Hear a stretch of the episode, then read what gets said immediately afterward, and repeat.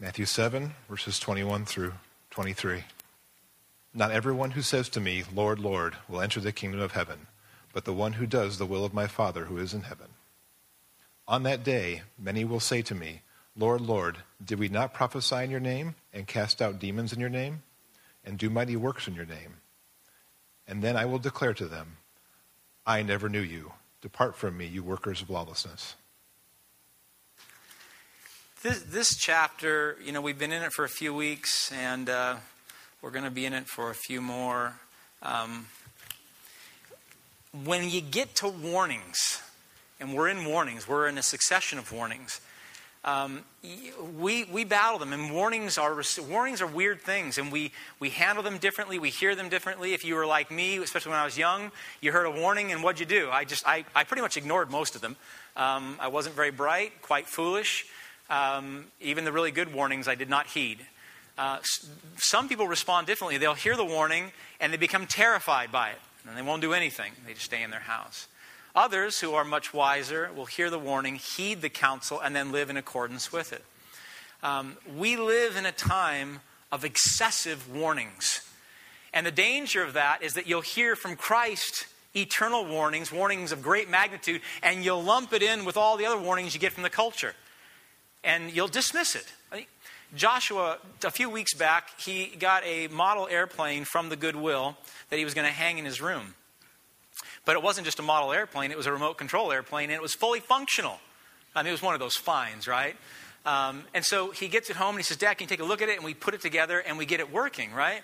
Well, the instruction manual for it, half of the instruction manual was filled with warnings. I mean, you would think that this little 12 inch airplane, you know, could decapitate you with a single you know, movement of the propeller, the way this manual was set up. You know what? This danger, danger, danger. It's a little tiny airplane, right? Um, it, we're filled with that. And so we hear a warning from Christ and we lump it into with all the other warnings and it, and it, it desensitizes it.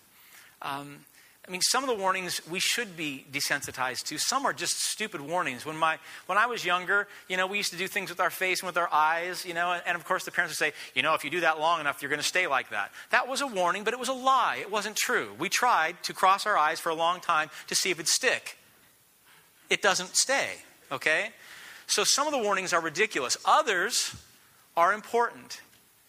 When I was coaching football, teaching young men how to actually play the game on defense, how to actually hit someone appropriately and safely, this constant drumbeat don't put your head down, don't put your head down, don't put your head down. Why? If you do, you're going to break your neck. What happened two years ago? A kid on our football team broke his neck. Why? He hit like this. Suddenly, after that, everybody heard the teaching don't put your head down. Why? Ryan broke his neck, right? They got it after the fact. But the warning was equally true before he broke his neck as it was after he broke his neck. Christ comes to us this morning. And after saying, Listen, the kingdom of heaven has come down to earth through me. I have called you into this kingdom. I have told you how to live in this kingdom. I have equipped you with my Holy Spirit to live in accordance with these kingdom teachings. He establishes this incredible premise, and then he gets into Matthew 7. he says, Now I'm going to talk to you about the warnings. And they're, they're important, some severe and eternal. And if you've been with us these last few weeks, you remember that he started off saying, Listen, there's a broad gate and there's a narrow gate. And there are very few who find this narrow gate and this difficult path that leads to life. And there are many who are, enter this broad gate on this easy path that leads to destruction. He says, Listen, not everybody has entered through the narrow gate. So he sets up this general warning. And then last week, if you were here to listen to Brother Sheets, you heard him talk about the false teachers who come into the church in sheep's clothing and they devour like wolves, like ravenous wolves. And there's, there's the potential to be misled. So Christ says, Be aware. You'll know them by their fruit. Right? He says, Watch out. Be wise. Listen. Discern. And then, so you get the warning of the gates and the warning of the false teachers. And then he comes right back to us. And he says, Now you. This is probably the greatest warning of all. He says, You. Don't be self deceived. Don't fool yourself into thinking that you have a peace when indeed that peace is false. See yourself in light of a true convert according to what the Bible says, not the culture or the contemporary church, which may not be aligned with what the Bible says. This, these three verses are blunt, they're radically blunt, they're almost hurtful when you first read them. because he's talking to the church. But he is so serious about it. And this warning, coupled with other warnings, coupled with the entire Bible, is this constant hey, this is a warning that you can't dismiss. This is not a remote control airplane that will nick your finger. This is a warning of eternal magnitude about forever and ever, heaven or hell. So, so my prayer for you this week, it's been real simple. I know, I know that it doesn't matter how well I preach this sermon. Unless the Holy Spirit reveals this to you, you will not hear. And so I prayed, in fact, I want to pray again that the Holy Spirit will give you ears to hear this warning and then submit to it. Let's pray. Father, uh, show us, please show us this very difficult teaching.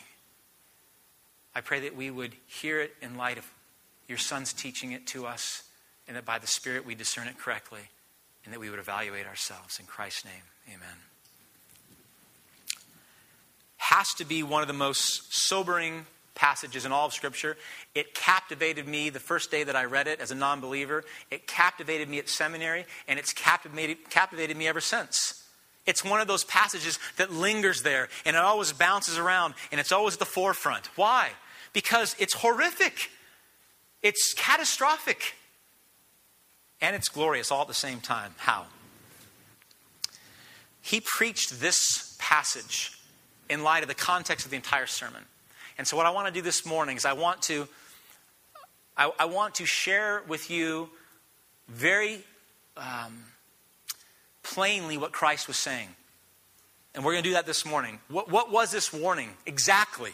So we know it, we understand it. And then next week, we're going to continue with these three verses. And we're going to look at causes, we're going to look at how we diagnose it, and we're going to look at the hope we have in Christ. But we've got to spend more than just 40 minutes, 50 minutes on these verses because we have, you know, there are approximately, pending upon the organization, between two and three billion people who claim the name of Christ. 30, 35% or more of the world population professes Christ. And he's talking to those who claim his name. And what he says here is that many of those people who claim my name will come before me on that day of judgment, and I will say to them, I never knew you. I never knew you. We cannot write ourselves out of this warning. Let's read ourselves into it. And this morning, let's, let's just look at what he's saying in a very linear, plain way. And then next week, we'll look at causes and, and signs. And by God's grace, evaluate ourselves. Three, four things I want to show you this morning a false profession. There is such a thing.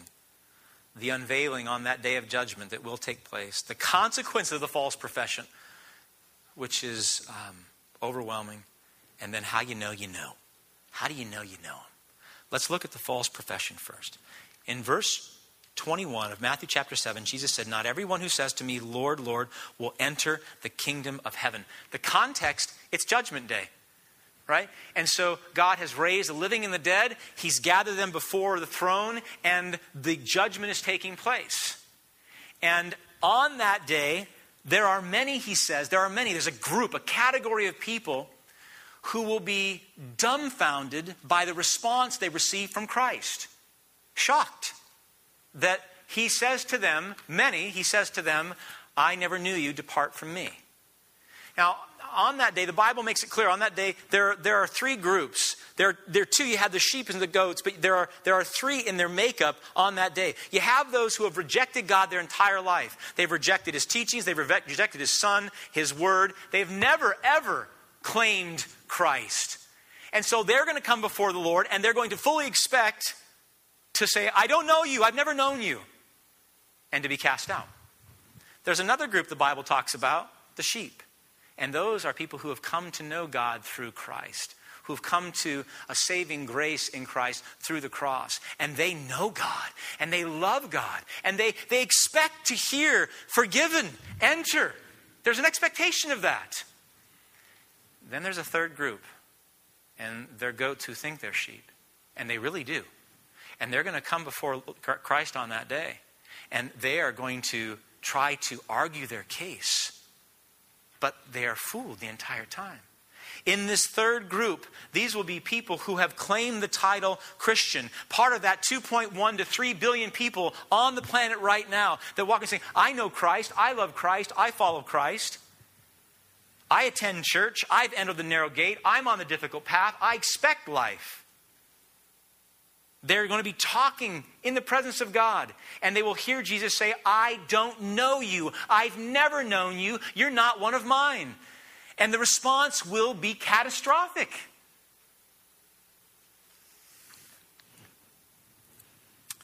When they hear him say, I never knew you, they will be shocked. It's not a hoax. I mean, this, this group that Christ is referring to, these many who will come before him, it's not like, it's not like they, they were pulled over by a police officer and they're trying to feign innocence. Oh, I, what was the speed limit? Oh, I had no idea, officer, that I was speeding. Uh, knowing full well they were, you know, they were going 80, 85 and a 55, right? They're not faking it. They sincerely believe that they are saved. They sincerely believe they know the Savior, and they sincerely believe and expect to be let in. Christ says, I never knew you. Shocked, dumbfounded. Now, I know some of you well enough to know that you're going to hear this and you're going to be bothered by it. Because I still hear people in our church. If I question someone's knowing Christ, I'll say, Does so and so know Christ?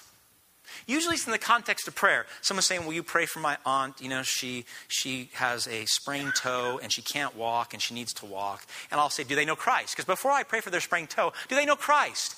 And the answers usually go something like this Oh, oh, yes. Well, my aunt was baptized at 12 and she's been in church all her life. And I'll say, Does she know Christ?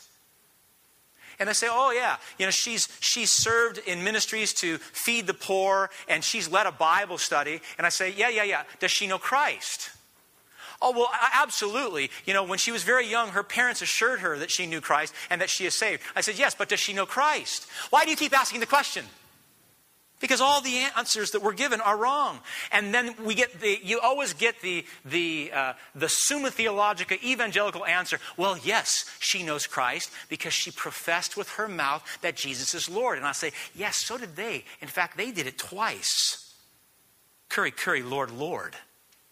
And Christ said, I never knew you. This self deception is so deep that not only do we convince ourselves, but we convince others that they know Christ when indeed they may not know Christ. It's a grand lie, right? And it's a lie that we love. It's a lie that provides a false comfort because I don't want to think for a moment that my children are not saved. So what do I do? I convince myself that they're not saved. I don't want to think that my brothers or my parents or my friends or my family or you, I don't want to think that. So I convince myself by saying they were baptized this time, they go to church here, they give this amount of money, they serve in this ministry, and I come up with this great paradigm to lie to myself. Why? Because the thought of someone you know and love not being saved is unpalatable. It's hell. Right? That's, that's not a reasonable thought. And so we do all these things to convince ourselves that yes, someone's saved, someone knows Christ. I mean, even so much as the person who hasn't professed Christ or gone to church or in years and years and years, they said, well, when they were, I think when they were six, and this happens in dialogue with funerals, if I'm going to do a funeral for someone, I think when they were six, they made a profession, I think. Jesus desperately wants us to hear the danger of self deception. Self deceived not the false prophet, but you or me, a goat that's put on a sheep's clothing. Right? I've snuck in and I've, and I've adorned myself with wool, and I think that I'm one of God's children. I'm not. He says, Do you hear this? The false comfort we say to bring to ourselves when we say, Oh, someone, yeah, they said the prayer. They were baptized. I was there. I saw it. I know they've been to church. I know they're a good person. Jesus is saying you can do all these things and more. He's saying you can do miracles. You can perform exorcisms. You can do many great, great works. And he says you can do it all in my name. You can do all the stuff that I did and still not know me and still not have salvation, have the saving grace that comes through me. Now, Christ The hardest part about this teaching, and I know why it's not preached much, he's not talking about those outside the church. He's talking to the church. He's talking to everybody who claims the title Christian. Every one of us. And so what we do, we say to ourselves, oh, well, he must be talking to those people. Whoever the, he's talking to the people in the other church. Because that church down the street, that's a bad church. So he's talking to them. No, he's talking to us. And we say to ourselves, we convince ourselves that it can't be us. Because it can't be our friends and our family members and our coworkers and our brothers and sisters that do not know him. We all know him. How is it that we're all the exception to the rule? How is that possible? How do we all know him and no one else does? If he says, Many will come on that day. Before you dismiss your friends and your family members, and before you dismiss yourself from this teaching, saying, Well, yeah, yeah, yeah, I know, I know. Christ is saying, Examine yourself, test yourself to see whether or not you're in the faith. Because the, the consequence is life or death. It's eternity in heaven or eternity in hell. It's not a small matter. Those outside the church never say to Jesus, Lord, Lord. They called him Lord. They did things in his name. So he's talking to us. He's talking to pastors. He's talking to deacons. He's talking to small group leaders. He's talking to ministry leaders. He's talking to worship. He's talking to every single person who claims the title. I don't care how long you've claimed that title or how new you are to this faith. He's talking to you. He's talking to me. He's saying, This is a warning for you. Why does he tell us? Because he doesn't want you or me or us to be one of the many. This is a, this is a, a, a, a petition of great love. Don't be one of the many who come before me on that day and hear me say to you, I never knew you. Depart from me, you worker of lawlessness. So, what does it unveil? I mean, if this is true, I can already see some of your faces. Listen, Christ is not trying to scare you. This is not an intimidation factor. It's not intended to produce guilt. This is a sober teaching for us to evaluate ourselves. And we'll see the last point, if I ever get there, that there's assurance. Blessed assurance, Jesus is mine, right? There's an assurance in this faith. So don't get all sideways on me before we get to the last point, okay? Stay with me here. And don't check out. Don't give me that look like, yeah, yeah, yeah. Don't do the, the, the, the irrelevant warning.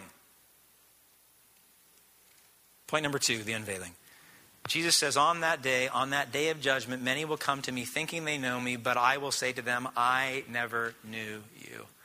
Uh, essentially, he's going to say, You're a goat, and you're all dressed up like a sheep. And I know you're not a sheep. And he's going to take the clothing, he's going to unveil it, he's going to take it off, and we're going to be standing there. Hopefully, not you, hopefully, not me, but people will be standing there, and they're goats. On that day, Jesus says, All the trickery, all the deception, all the foolishness will cease and the heart will be unveiled and uncovered. And it will all be made known. There'll be no more hiding. No more hiding from others and no more hiding from ourselves because we deceive ourselves better than we deceive anyone else. What will be made known though? I mean, what will be uncovered on that day that still, that still uh, deceives us today? A few fundamental things from this passage, and I want you to see them. Number one, that orthodoxy, knowing truth, believing truth, and teaching truth does not save a man's soul. Did you notice the individuals here in this group? They correctly identify Jesus Christ as Lord. In other words, they're theologically correct, and almost all the commentators agreed on this. These are people who are orthodox in their faith. They come before Jesus Christ, Son of God. They weren't heretics. They weren't blaspheming God. They come before Him saying, Lord, Lord. They believe the right things. They say the right things. They have the right doctrine. And yet Christ says, You're not going to enter. Now, this should cause, especially a church like ours, that strives for doctrinal purity, to pause for more than a moment. One of the great dangers of an Orthodox church is taking pride in their orthodoxy. Say, well, we know the truth. That church down there, they're heretics. But we know the truth, and we stake our claim on truth rather than on Christ. The gospel accounts. What did the demons? They, they, they recognized and they say to Christ, Lord. They were orthodox. And yet what? what was, what was destined for them? The lake of fire. Even James says in James chapter 2, he says, You believe that there is one God? He says, Good, good. Even the demons believe that. And they shudder. No big deal. It doesn't mean you're saved. Orthodoxy does not save a man's soul from hell. Now, to be sure, those who are saved will be orthodox. What do I mean by that? They'll know that Jesus is God. They'll know that he came in the flesh, that he lived the perfect life, that he died your death, that he rose from the dead, that he was exalted and sits at the right hand of God the Father. We will believe that. We will believe that the Bible is the Word of God and that Jesus is his Son, that he is the Savior. The person who is saved will believe these things. But just because you believe these things does not mean that you are saved. Okay? How many people, how many of you have met in your life the Orthodox person whose character doesn't line up? I mean, they're, they're, they, they, be, they can be the Bible teacher, right? They got it. Genesis, Revelation. They have the systematic theology, they have the biblical theology, they get it all right, and yet their character doesn't line up. I was not too long ago invited to a men's conference. And at this men's conference, there was a particular keynote speaker. In fact, he was the guy that was going to do the three day conference. And it was a conference designed for pastors, but men in the church in general. And it was designed to teach us how to be godly men godly husbands, godly fathers, godly pastors, godly servants. And when I got the invitation from another fellow pastor in the association, I saw the keynote speaker's name and I thought, his name sounds familiar, but I, I couldn't make the connection. So, of course, with the wonders of the internet, I got online and I typed in his name, and, and then and I realized he was a, a pastor of a very prominent church in Southern Baptist circles who is known for his, uh, his ability to preach the Word of God in an orthodox manner. Very orthodox man. Very well now, known as an orator of God's Word. But that's not how I recognized his name. I recognized his name because a couple years ago he was caught in an adulterous affair. He had been sleeping with a younger female member of his staff. And he got caught. And after he got caught, he confessed. And the church that he was pastoring at was so eager to keep their orthodox orator of the Word of God, they said, You're forgiven, and reinstated him as senior pastor. Orthodox. He wasn't a heretic. But his character did not match what he was teaching. Jesus Christ is saying here, as simply as he can, I do not know you simply because you know truth. These people that came before him got an A in systematic theology, and yet they were cast out of his presence. So, the first thing that will be unveiled on that day is that orthodoxy does not equal salvation. The second thing I want you to notice that these people were workers. These were workers. These people worked and served in ministry within the church. Look at their works. What did they do? They prophesied in Jesus' name. They cast out demons in his name, and they did many mighty works in his name. These were not lazy people. In fact, their works were, were significant, they were grand. We'll look at that more next week. But Jesus calls them workers of lawlessness. What? He calls them workers of lawlessness. They prophesied in his name, they cast out demons in his name, they did many mighty works in his name. They were doing the very things that he did, and yet he calls them workers of lawlessness. Why? Because they had put their faith in their works and not in him. Their trust and their hope of salvation was in what they were doing in the name of Christ, not in Christ himself. And this, saints, we struggle with this. We still evaluate the goodness of someone's actions or behaviors based upon the external act. And we still make this catastrophic mistake in our church that so and so is doing a good thing because it's a good thing. When in reality, we see here that the very good things they were doing, Christ says, lawlessness, wickedness. He even says in another translation, Depart from you, workers of iniquity. Simply because something appears to be good does not mean that it's good. Now, this is nuanced, I get it, but let's grab on to this, okay? We're very good about identifying the bad works. We, we, we jump all over that, especially when we see it in someone else, right? even in yourself. You, you expect a promotion at work. You do. You, have worked hard, you earn, you've earned this, you deserve it, and your, your, your boss passes you up and gives it to someone else. So what do you do? Well, you say, all right, uh, that's the way you're going to treat me. This is how I'll treat you. I'm going to I'm going to fudge on my time card, or if you if you do that, or I'm going to take extra days off, or I'm going to call in sick when I'm not really sick, and I might even take a few of these things from work. You know, the paper it's pretty cheap and all that other stuff, and you begin to live in a way that most people say, well, you know what, you didn't get the promotion, but it's not right what you're doing. Your actions are bad. What we don't do well is we don't discern on the good things that we see assuming that because the actions are what Christ did or would do or calls us to do, re- apart from the motivation, are good. There was a, uh, a sister in Christ years ago that I churched with that was adamant about church attendance and membership. Both of which are scriptural, both of which are commanded by the Bible. Hebrews 10 25 says, not forsake the gathering of the saints. But her motivation for encouraging people to join the church and become members of the church and attend the church and faithfully gather when the church gathers was not out of their love for God through Christ and the grace that He offered. This communal life that's given to us is so good but can become so wicked if it's used for motivations other than the gospel itself.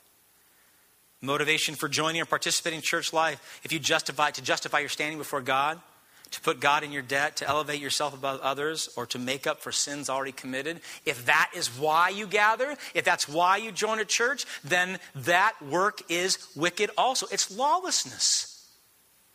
The motivation is key.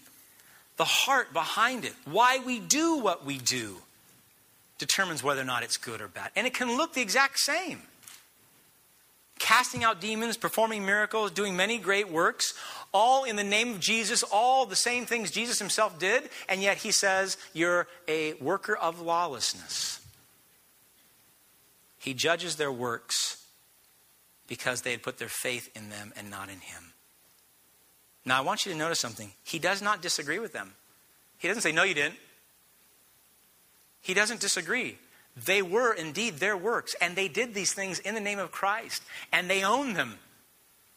But there was no power. Paul said, 2 Timothy chapter 3 verse 5, they have a form of godliness. What was that form? Prophesying, exorcisms, great works, but they denied its power, Christ himself, the gospel itself, the grace that comes through the gospel through Christ. I mean, we, we don't have to even go very far to find an illustration of this. Judas Iscariot. Almost everybody knows this name, right? Everybody knows about Judas. He was the one, he was one of the twelve that, that did the thing in the end that nobody wanted anybody to do. Judas Iscariot engaged in all the works of the disciples. He cast out demons in the name of Christ. He, he did many great works in the name of Christ. And yet we don't get this throughout the scriptures. The disciples going, you know, I think that Judas is of the devil. Not once.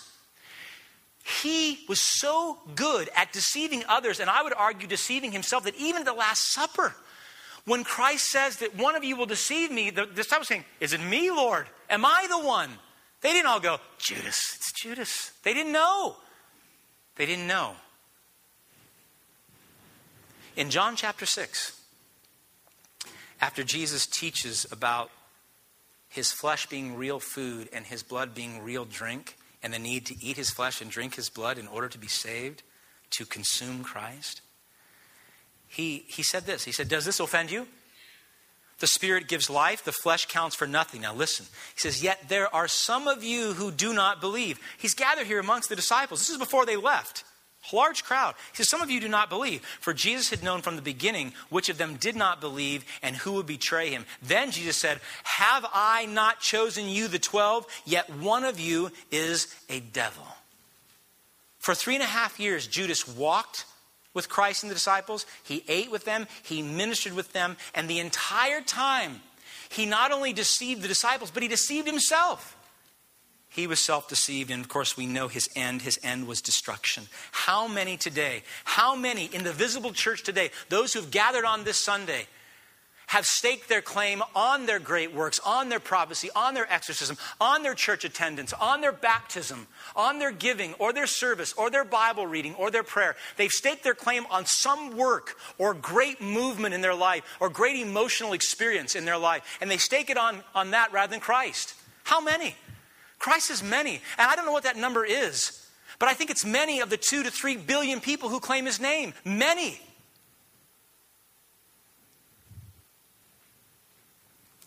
These people are orthodox in their faith.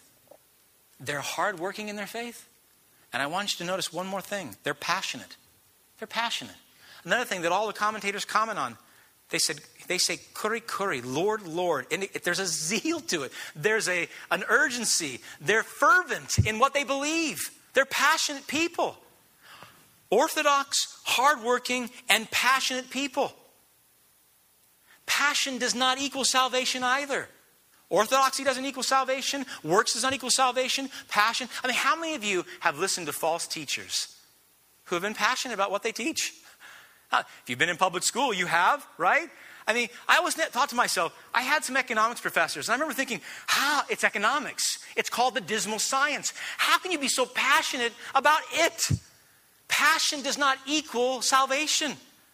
I've listened to plenty false teachers, wolves in sheep's clothing, who are incredibly passionate, enthusiastic, full of zeal. And what? They've entered through the broad gate and they're on the easy path, and their destination is destruction.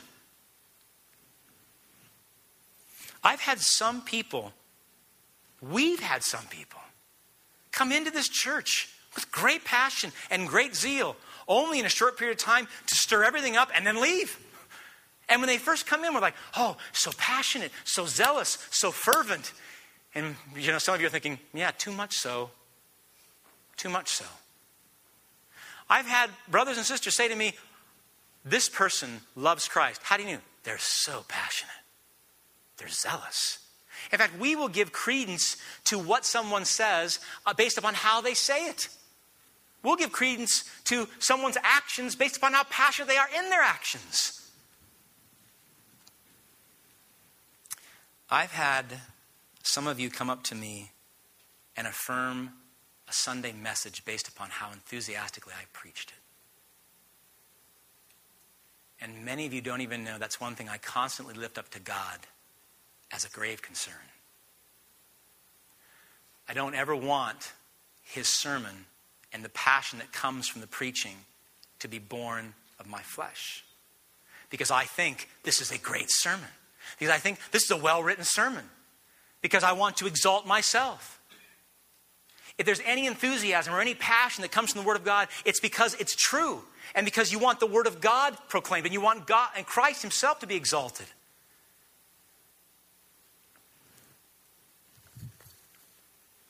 An emotional person, a passionate person, is apt to weep when they pray and be moved by a passionate sermon, whether or not it's true or not. But because someone's passionate does not mean they know Christ. And so the picture that's painted here is so contrary to the contemporary church. And that's what Christ wants us to see. The picture he paints of the person, listen please, the warning's still real. The picture he paints of the person that he says, you do, I do not know you, and he casts out, they're orthodox in their faith. They work really hard and they're passionate in what they believe. When we think of the person that Christ says, says, You are a worker of lawlessness, you know, he casts those out, workers of iniquity. I mean, what do we think of? We think of murderers, adulterers, rapists, politicians, right? Come on, I had to add that one in. And we have that picture in our mind of those people. And Christ is saying, Yeah, and orthodox hardworking, passionate people. The very people the contemporary church will say, This is a perfect church member, with one exception they don't know Christ. That's an unreasonable exception. There are lots of other exceptions. We'll take the person that's struggling with their understanding of truth and struggling with their service and struggling with their passion if they know Christ. That's the person you want. But all the other three, broad gate, easy path, and is destruction. And so, as we see here, everything's upside down. The very things that we use to evaluate people. Christ is saying maybe the very things that lead to them being self deceived. And the more we encourage it, the worse it is, right? If I encourage you that you're saved because you know truth, then I'm a false teacher. If I lift you up because you work so hard and you serve so hard and you're in all these ministries and you're in the church and you're working and you're serving, and I encourage you that you must be saved, then I'm giving you a false assurance. Or worse yet, if I somehow assure you based upon your zeal, I'm a false teacher as well.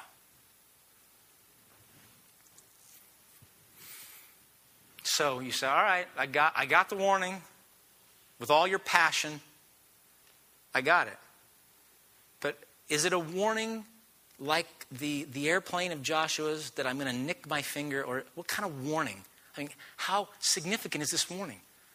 For years, I used to paint houses, and, and one year they came out with the five gallon buckets, and I think I've shared this with you. They, there was this little sticker on it that had this, this little child, you know, on the edge of the bucket doing a, you know, a, a half Nelson into it, right? I mean, he's diving into it, and said, you know, in Spanish and English, warning, you know, child could drown. I remember thinking, how often does that happen? You know?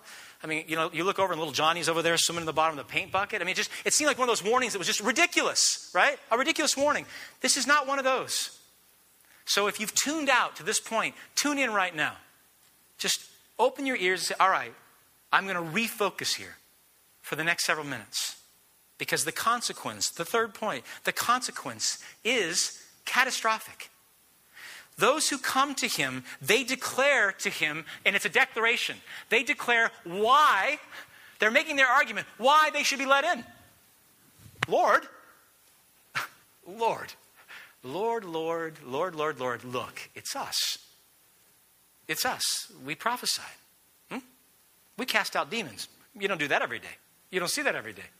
We did many great works, and the many great works, these are extraordinary works. We, and we did it all in your name. It's us. And then he makes a declaration back. So they make a declaration on Judgment Day, and he makes a declaration back. Look at what he says in verse 23. He says, Then I will declare to them. They make their declaration, and then Christ declares something right back. He says, I will declare to them, I never knew you. Depart from me, you workers of lawlessness.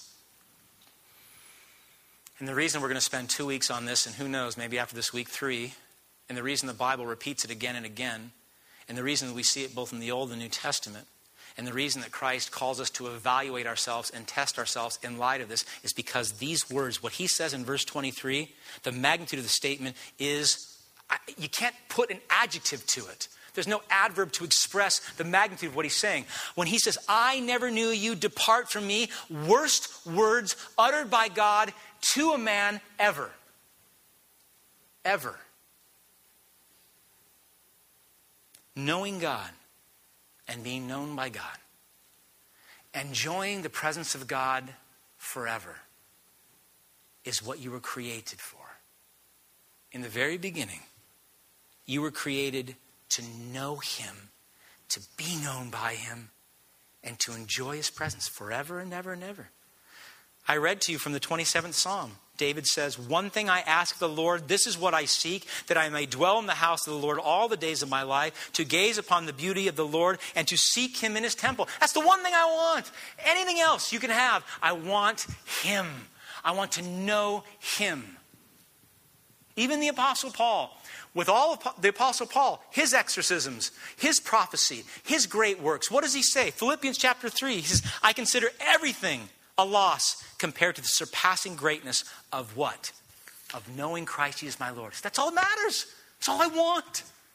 And he continues this I consider them rubbish that I may gain Christ. Verse 10 I want to know Christ. I want to know Christ. And that's not Paul New Testament teaching. It's not just David in the Psalms. When, when God was revealing his grand plan of redemption to the prophet Jeremiah, this is what he said to Jeremiah in Jeremiah 24. He said, I will give them a heart to what? To know me. I'll give the people a heart to know me. And then he says that I am their Lord. They will be my people. I will be their God, for they will return to me with all their heart. Saints, Christ is giving us a warning that goes back to the reason why you were created in the first place. You were created in the image of God so that you can know Him with all your heart, to love Him and be loved by Him, to enjoy and be in His presence both now and forever.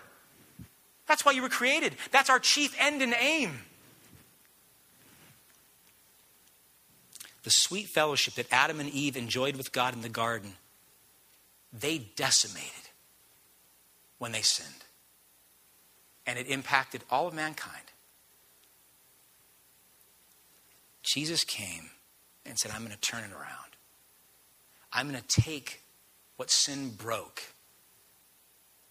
I'm going to cover it with my blood, and I'm going to give you a way through me to know my Father again. Not as God the judge, but as God the Redeemer. To know Him. And not just know Him, but enjoy Him. And not just enjoy Him from afar, but enjoy Him in His presence. For Jesus to say, I never knew you, depart from me, is the worst thing that any man or every, any woman could ever hear. It's the worst thing. It's the opposite of how you were created, it's the opposite of your purpose, it's the opposite of your end. I mean, it's always that way, right? Anytime something that's been created is turned and used in a way that it wasn't intended, it's always bad, it's always destructive. I've given you crude examples of, you know, someone using a, uh, a, a, hammer where they should be using, you know, needle nose pliers. Not, it's never good. It never looks good. Parents, what is your primary purpose? What is the mother and the father's primary purpose in the rearing of their children? Do we know? I mean, the culture tells us lots of lies, right? The culture tells us today, if not directly, then implicitly, we'll give them everything that they want. Just supply all their felt needs and wants. And that means mom and dad, you both got to work, and the kids are in daycare, and that's okay because when you get home from work at 6 o'clock, they can have their Xbox, PlayStation, and whatever else they're going to play. Or we think, yeah, if I can get my daughter into that school, I can teach my son how to hit a curveball, then maybe he'll play Major League Baseball. We come up with all these purposes of being parents. But what does the Bible teach about parenting? What's, what's your primary purpose? We get in Proverbs to train the child in the way they should go, so when they're old, they won't depart from it. What does that mean? To train them in the way of righteousness. Why? So they can know God. Right? I mean, what is the end and aim for them? To know God. And so you share the gospel with them, you reveal their sin. You talk about the hope they have in Christ, to repent and believe and follow the Savior. All these things, the ultimate purpose of the mother and father with the child is to train them to know and love and serve God. And if you don't do that, whatever else you do, you're an abject failure.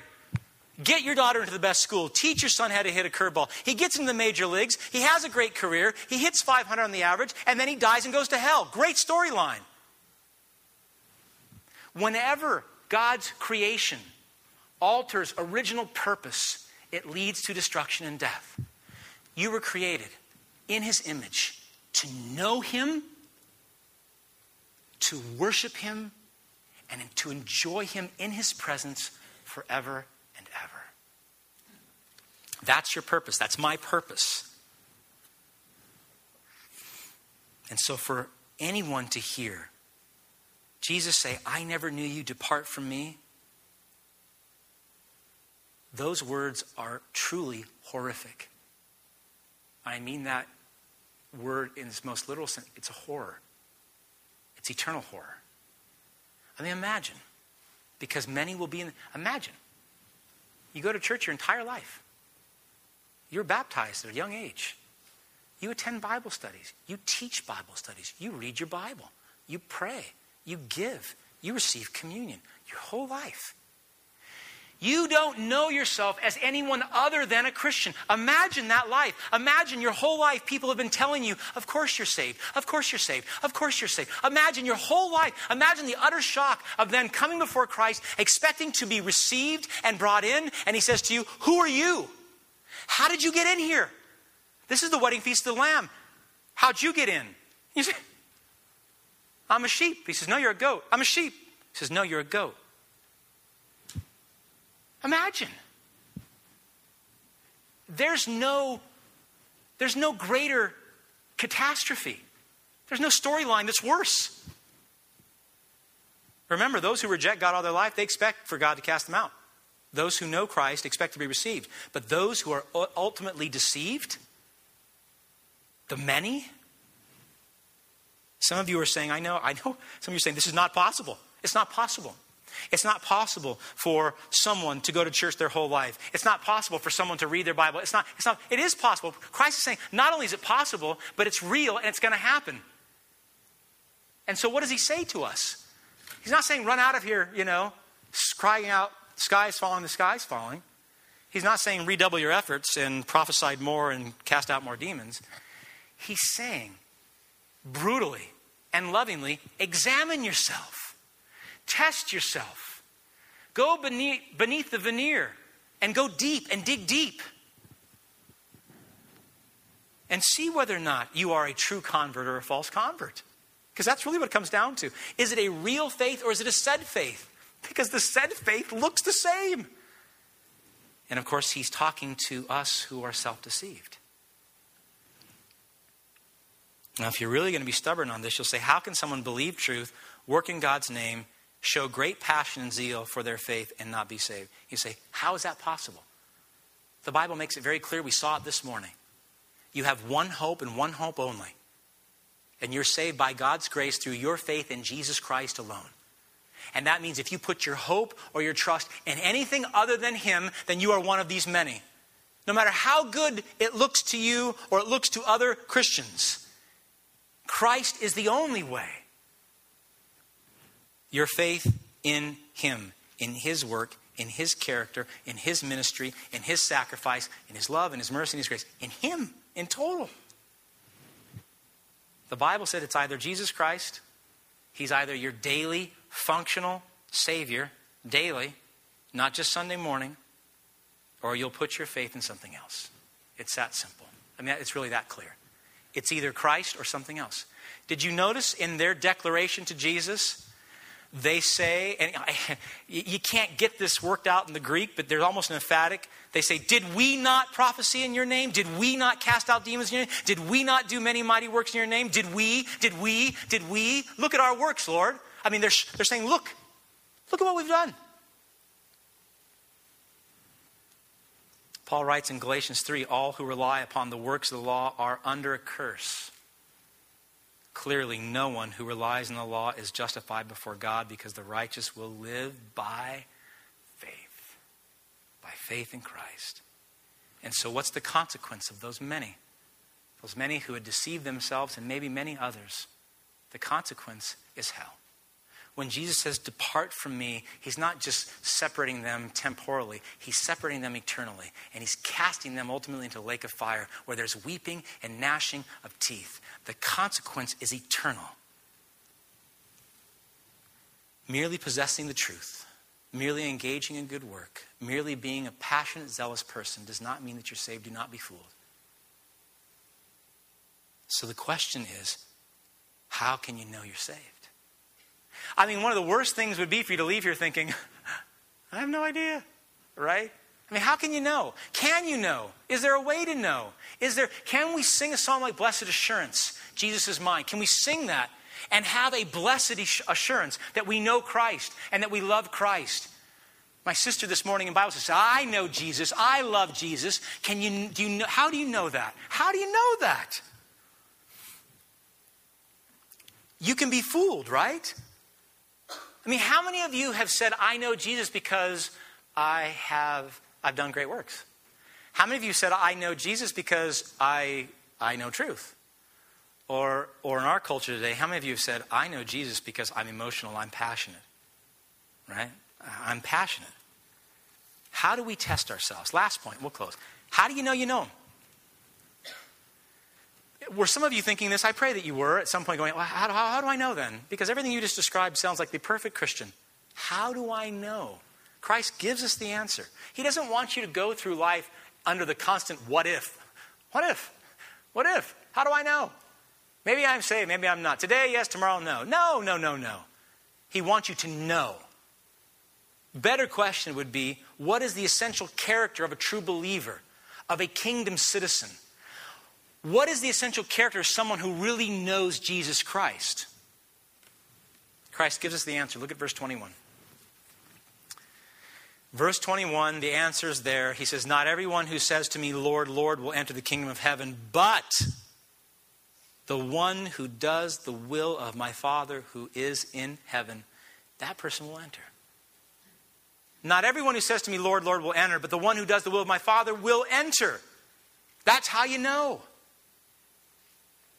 Daily, faithful, loving, steadfast, submission and obedience to God the Father. Living a life of submission to the Father's will. This is how you know. Now, be very careful here. This is not how you get in, right? Remember what Paul just said. All who, are, all who rely upon the works of the law are under a curse. This is not how you get in, but it's how you know that you are in. It's how you know that you are saved. It's how, it's how you know you know Christ and that He knows you. How? The one who does the will of my Father. Loving obedience. Loving obedience reveals that you're already in, that you already belong. No better passage than in 1 John. No better letter than 1 John to read on this topic. Go read it this week. 1 John chapter 2. John says, This is the apostle. We know that we have come to know him. Here's the answer past tense. We know that we've come to know him if what? If we work really hard. If we are passionate about our faith. If we cast out demons. If we are truthful in our proclamation. No. He says, We know that we've come to know him if we keep his commands. I mean, it doesn't get any more straightforward than this, but we hate it. We hate it. I'd rather it be on the passion. I'm a very passionate person. I'd rather it be upon knowing truth because I know truth. I'd rather it be on works because I can work my tail off. But this, keeping the commands of God, John continues Whoever says, I know him, but does not do what he commands, is a liar, one of the many, and the truth is not in that person. But if anyone obeys his word, Love for God is truly made complete in them. And then he says, This is how we know we are in him. Whoever claims to live in him must live as Jesus did. What's your assurance? What's your blessed assurance? Are you keeping the commandments? Are you submitting to the will of God? Are you under his lordship? And uh, is that taking place joyfully? Tragically. And I mean that. This is not the measuring stick of the contemporary church. It's not. We do not measure our assurance or our salvation or knowing Him based upon a teaching like, you'll keep His commandments. Today, there are lots of things that have usurped it, but I think one of the biggest is, is the spiritual experience right? Have you had the experience? What is the experience? You know, the experience, the spiritual enlightenment, that time when, when, when the Holy Spirit, we think, comes down, we think, and does something miraculous. We think in a passionate way on us. And then we're changed. And we hang our hat on the spiritual experience, even though we haven't had another in a long, long time. Being a good person today usurps submission to the will of the Father. Going to church I mean, how many people today, this morning, think they're saved because they went to church? Think they're saved because they've gone to church their whole life? They give their money to the poor. They pray before they eat. Maybe that's got to mean something. They only listen to Christian music, whatever that is. Right? They don't watch the bad movies that everybody else watches. They send their children to Christian schools. I mean, the list goes on and on and on about how we identify ourselves as Christians and how we place our assurance in our faith in Christ. And yet, the Bible makes it very clear. We know that we have come to know Him if we keep His commands. We are not much different from those that Christ was talking about on that day, on that mountainside to those people. I mean, how many, how many professions of faith are made at a concert like venue with thousands of screaming people. How many professions are made there? How many supernatural, magical formulas and prayers do we conjure up that replace repentance and biblical obedience? Having a religious spirit experience, being moved emotionally. If that is the test, then it's a lie because the Bible says otherwise. This cheap grace that comes through emotional experience, is not what the Bible says. D.A. Carson, great quote, I'm just going to read it to you. He said, Cheap grace preaches forgiveness without repentance, church membership without rigorous church discipline, discipleship without obedience, blessing without persecution, joy without righteousness, and results without obedience.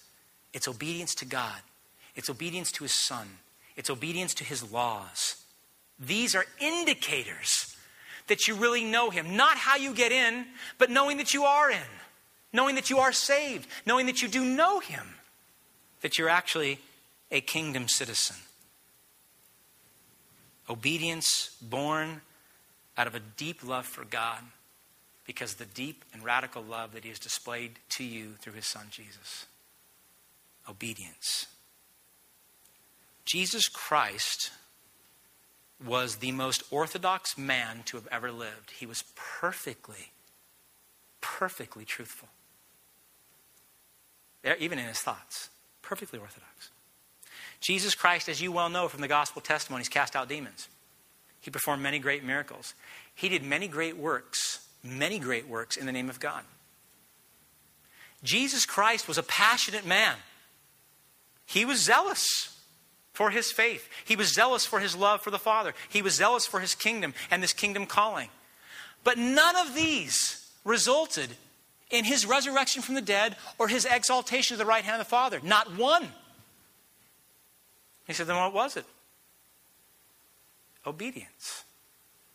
Obedience. It was his obedience to his Father out of love, his perfect submission to the Father's will that resulted in his glorification. Paul says it specifically. Philippians chapter 2. Of Christ, he says, being in the very nature God, he himself, he made himself nothing, taking the very nature of a servant, humbled himself, and became obedient. How obedient? He became obedient to death, even death on a cross. And the result of that, the Bible says, therefore, as a result of Christ's perfect submission and obedience to the Father, God did what? God exalted him to the highest place and gave him the name that is above every name, that at the name of Jesus Christ, every, every knee should bow and every tongue confess that Jesus Christ is Lord to the glory of God the Father. He was orthodox. He was passionate. He did many great works, but that did not lead to his exaltation and glorification. It was his submission and obedience to God the Father out of love. Not complicated. But how difficult? Jesus Christ, and I've said this so many times, I know you hate, he lived that life that we could not live perfect submission to the Father. And then he died that death that no one wanted to die the consequences for our sin.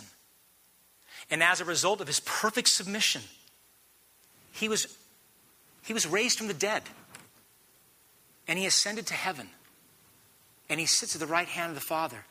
And he's going to come again in glory. And he's going to judge the living and the dead. And all those that know him, that know his power and his love that comes through the gospel of grace, they won't hear, I never knew you, depart from me. They'll hear, come in, enter my Father's rest. Some of us will hear, well done, good and faithful servant. Some, by God's grace.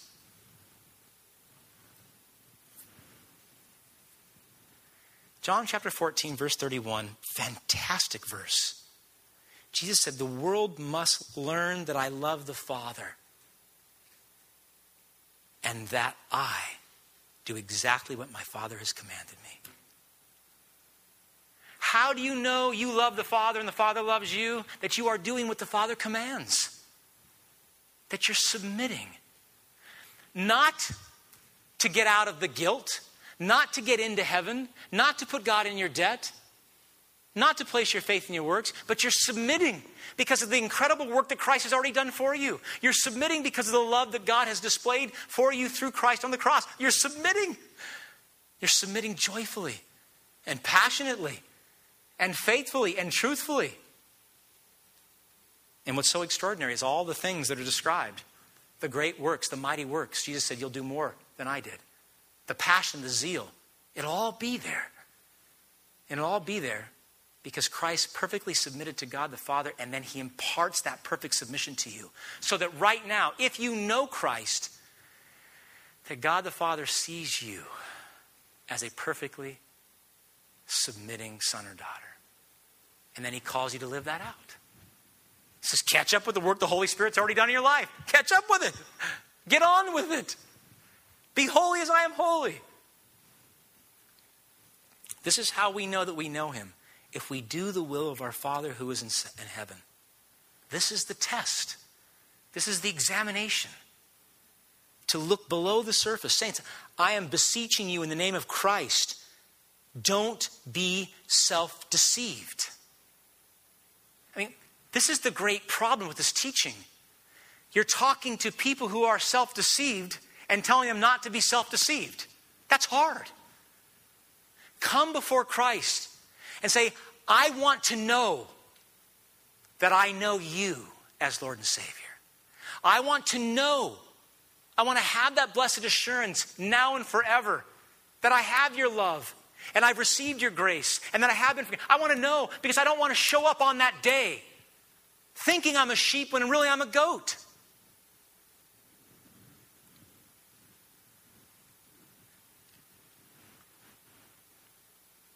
I'll ask you a couple questions. Do you do you desire to know God's will? Start there. Do you desire to know it? I'm talking about his revealed will in the Bible. Do you desire to know it? Do you desire to submit to it joyfully? Yes or no? Are you? Paul said, For it is those, it is not those who hear the law who are righteous in God's sight, it is those who obey the law who will be declared righteous. Do you know it? Do you desire it? Are you living in accordance with it? I know that some of you might have come here for an emotional experience, maybe for um, a spiritual high. I will not apologize for that. This is God's truth. This is what is real. Too long we've been deceived by the emotions and the hype of the said faith, by the false teachers. Too long. Jesus Christ says, Know me. And if you do, you'll obey my Father.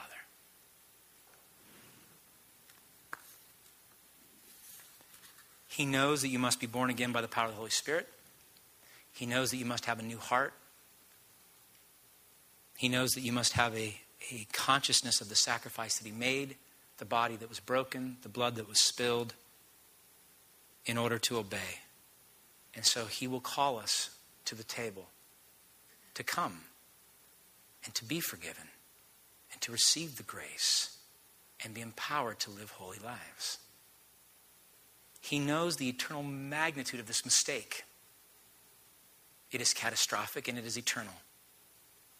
And many will be fooled. And so he says, urgently but persistently, test yourself.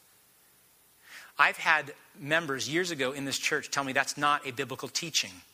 James says, do not merely listen to the word and so deceive yourselves, but do what it says. Paul says, 2 Corinthians 13, examine yourselves to see whether you are in the faith. Test yourself. Why? Because the mistake is eternal. Don't go through life assuming that you know Christ. For whatever reason, don't do it. Today, this hour, this night, open up your Bible and in prayer, examine yourself. Test yourself so that you won't be one of the many who hears Christ say, I never knew you, depart from me, you worker of lawlessness. Hearing the warning of the Savior this morning, I pray that you will run to the cross. I pray that you will embrace the love and forgiveness of Christ. And I pray that you will put your faith and trust in Him and in Him alone. He is our only hope. There's a reason that he said, I am the way and the truth and the life, and no one comes to the Father except through me. Not your works, not your passion, not your truth. Him. This sermon's not sufficient. It requires you to go back to these passages yourself, to read them, to meditate on them, to understand them deeply if we are so arrogant that we think that we are excluded from this, that it doesn't apply to us, then we're probably already part of the many. We must humble ourselves and ask ourselves, Lord, is it me? Do I know you? It's a question that we should be testing regularly. Do I know you? Am I do I love you? Do you love me? Am I living in accordance with your teachings? I know many of us state claims on past events and past experiences. Those claims are false. Today, test yourself, examine yourself, so that you can have the blessed assurance that Jesus is yours. This should produce great joy and great life and, and, and passion in the life of the person who says, I do know Jesus. And my whole faith, my whole life is on Him and in Him. And for those who realize that it's not by God's grace, you'll run to the cross and you'll gaze upon a crucified Christ and you'll cry out for mercy and be healed. Sobering, I pray. Let's pray. Father, discouragement is not what you desire. Disillusionment is not what you desire. Leaving here with our heads down is not what you desire. Your Son loved us and loves us so much that He speaks the truth plainly so that we can hear it now and take off the veil, to remove it now, so that we won't be part of that group that is utterly shocked on that day That we won't be people who, who try to get in based upon our works or, or think that somehow we've been sanctified because we know truth, that we're orthodox, that our doctrine is straight. Or even worse yet, Lord, that because we're emotional, passionate people, that we must know Christ. It must be the Spirit of God. Dispel all of these lies, I pray. And reveal to us, Lord, that we know we know you if we keep your commandments. That our love for your Son is such that we desire to obey. This is what your Bible says. Align our lives with it, I pray, by your grace and your power. In his holy name.